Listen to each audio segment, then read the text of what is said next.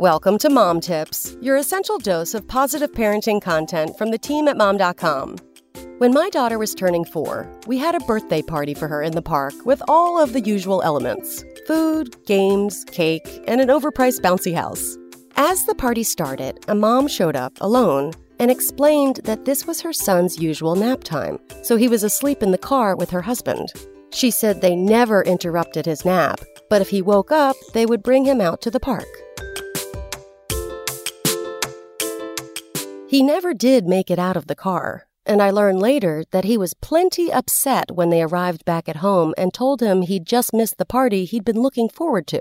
Would breaking his schedule just this once for a special occasion have been catastrophic? For some parents, it is, which is why we never put our kids on a strict schedule. Here are some reasons you might want to consider not doing it either.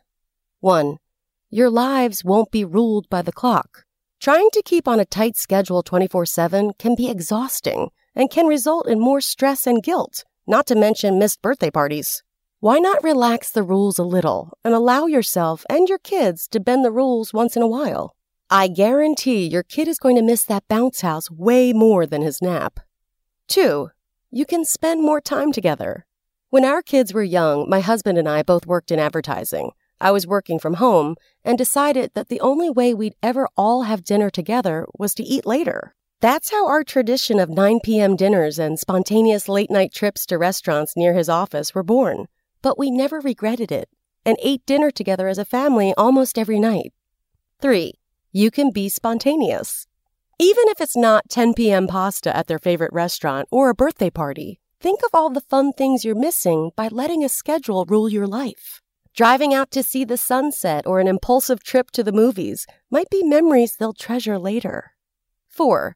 Your kids will learn to be flexible. As it turned out, our kids are now in the music and art businesses, and our crazy schedules have actually turned out to be beneficial.